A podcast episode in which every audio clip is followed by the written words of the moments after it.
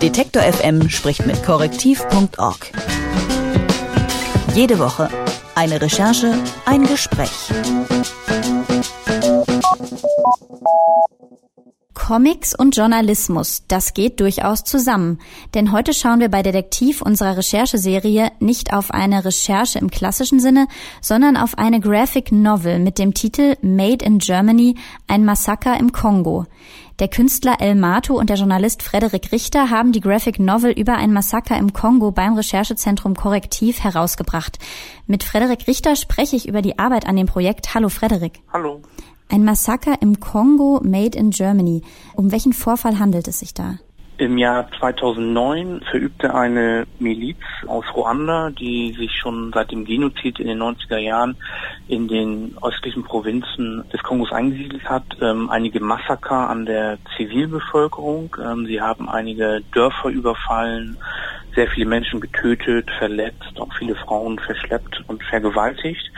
Und der Aufhänger für unser Buch ist eigentlich, dass die politische Führung dieser Miliz namens FDLR in Deutschland lebte während der Massaker. Ähm, dabei handelt es sich um, um zwei ruandische Politiker, die auch schon teilweise in den 80er Jahren nach Deutschland gekommen waren und die während der Massaker sozusagen von Deutschland aus ähm, die Propaganda der Miliz unterstützt haben, die aber auch die Kommandeure vor Ort teilweise sehr konkret unterstützt haben, indem die zum Beispiel Satellitentelefone ähm, für die Kommunikation im Dschungel immer wieder mit Geld aufgeladen haben. Und wieso gerade jetzt, warum habt ihr euch gerade jetzt dieses Thema vorgenommen? Das Thema ist noch relativ aktuell. Zum einen kam das Landgericht Stuttgart erst im Jahr 2015 nach einem sehr lange währenden Prozess ähm, zu einem Urteil gegen diese beiden politischen Führer. Zum einen gibt es, glaube ich, im Moment in Deutschland insgesamt eine Debatte über ähm, unsere koloniale ähm, Vergangenheit.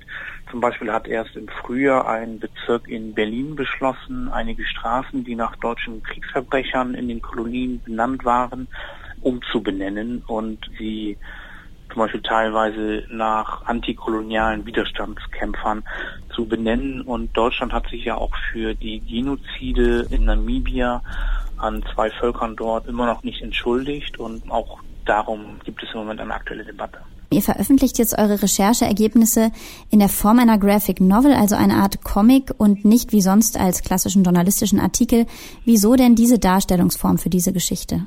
Einer der Gedanken ähm, von Korrektiv eigentlich seit Gründung ist es, den Journalismus zu stärken, indem man ihn anfassbarer macht und indem man ihn auch neuen Formaten öffnet. Und ein Format ist sozusagen ähm, die Graphic Novel oder auch ein neues Format, mit dem wir auch zwei, dreimal schon experimentiert haben, sind Theaterstücke. Und sagen wir mal, mit einem Zeichner kann man einfach ähm, ja den Journalismus ähm, neuen Formaten ähm, zuführen oder, oder öffnen und vielleicht ein anderes Publikum auch gewinnen. Und wir haben damit einmal sehr gute Erfahrungen gemacht mit dem Comicband ähm, Weiße Wölfe. Ähm, da geht es um, um rechten Terror in Deutschland und in Europa. Und das ähm, war ein Buch, was eigentlich sehr gut angekommen ist, was sich viel verkauft hat, was auch in Ausstellungen durch Deutschland getourt ist. Und unsere Idee, ähm, sowohl bei Weiße Wölfe als auch bei diesem Buch, ist, ähm, dass der Journalist auch Teil sozusagen der Darstellung ist, dass man auch dem Journalisten bei seiner Arbeit ein bisschen über die Schulter ähm, gucken kann. In diesem Fall ist es der Zeichner ähm, Greg aus Burkina Faso um auch sozusagen den Journalismus, ich sag mal, ein kleines Stück transparenter und, und anfassbarer zu machen und, und um ihn dadurch auch zu stärken. Heißt das auch du als Journalist kommst dann auch vor? Bist dann gezeichnet worden? Ich bin auch gezeichnet worden. Ich spiele aber nur eine, nur eine Nebenrolle, sag ich mal. Geht vor allem um Greg, ähm, auch wie er in Deutschland ankommt, wie er in Berlin ankommt, ja die Stadt, in der Afrika ähm, geteilt wurde und er sich auch ähm, sozusagen erstmal mit der Stadt Berlin, ihrer Architektur, den ganzen Zerstörungen auch während des Kriegs ähm, beschäftigt, weil Greg als Künstler jemand ist, der noch so ein bisschen auf der Straße angefangen hat äh, mit Graffiti, bevor er dann sozusagen eine formalere Ausbildung auch bekommen hat in, in Frankreich an einigen Kunstakademien. Und das wird sozusagen seine Reise, es ist auch eine, eine Recherche, ähm, sondern es ist vor allem auch eine Reise sozusagen zwischen Afrika und Europa. Das heißt, der Leser folgt ihm dann auch so ein bisschen ähm, durch Deutschland. Und wie kamt ihr zu dieser Zusammenarbeit mit Greg? Wie kamt ihr auf ihn? Das lässt sich leicht erklären. Wir hatten ähm, zwei Stipendien zu vergeben, eines für einen afrikanischen Künstler und dann ähm, haben wir sozusagen eine Ausschreibung gemacht. Da hat er sich beworben mit vielen anderen und dann, dann haben wir ihn ausgewählt. Und dann haben wir ein Thema gewählt, was relativ gut dokumentiert ist, wo aus journalistischer Sicht auch nicht mehr ganz so viel Recherche zu leisten ist. Und dann kam er, ähm, weil er eben nur für sechs Monate bei uns in der Redaktion in Berlin war.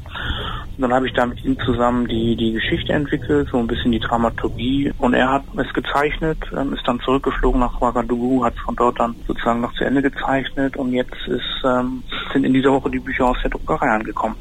Und was ist dir aus dieser Zusammenarbeit mit ihm auch menschlich irgendwie besonders hängen geblieben? Ganz zufällig habe ich auch schon mal in Burkina Faso gelebt vor vielen, vielen Jahren und bin seitdem nie wieder da gewesen. Das ist, ich glaube, schon über 20 Jahre her. Und da war es schön, einfach mal wieder jemanden von da kennenzulernen und, und mit ihm zu arbeiten und Sonst schreibe ich ja eher Artikel oder, oder denke in ganz anderen Formaten und es war schön, einfach mal ein bisschen kreativer sein zu können. Mit Frederik Richter habe ich über die Graphic Novel Made in Germany, ein Massaker im Kongo gesprochen. Zusammen mit dem Künstler El Mato hat er sich mit dem Massaker einer ruandischen Miliz im Kongo 2009 auseinandergesetzt. Erschienen ist die Graphic Novel beim Recherchezentrum Korrektiv. Bestellen kann man sie für 15 Euro auf korrektiv.org. Danke für das Interview, Frederik. Vielen Dank dir. Detektor FM spricht mit korrektiv.org. Jede Woche eine Recherche, ein Gespräch.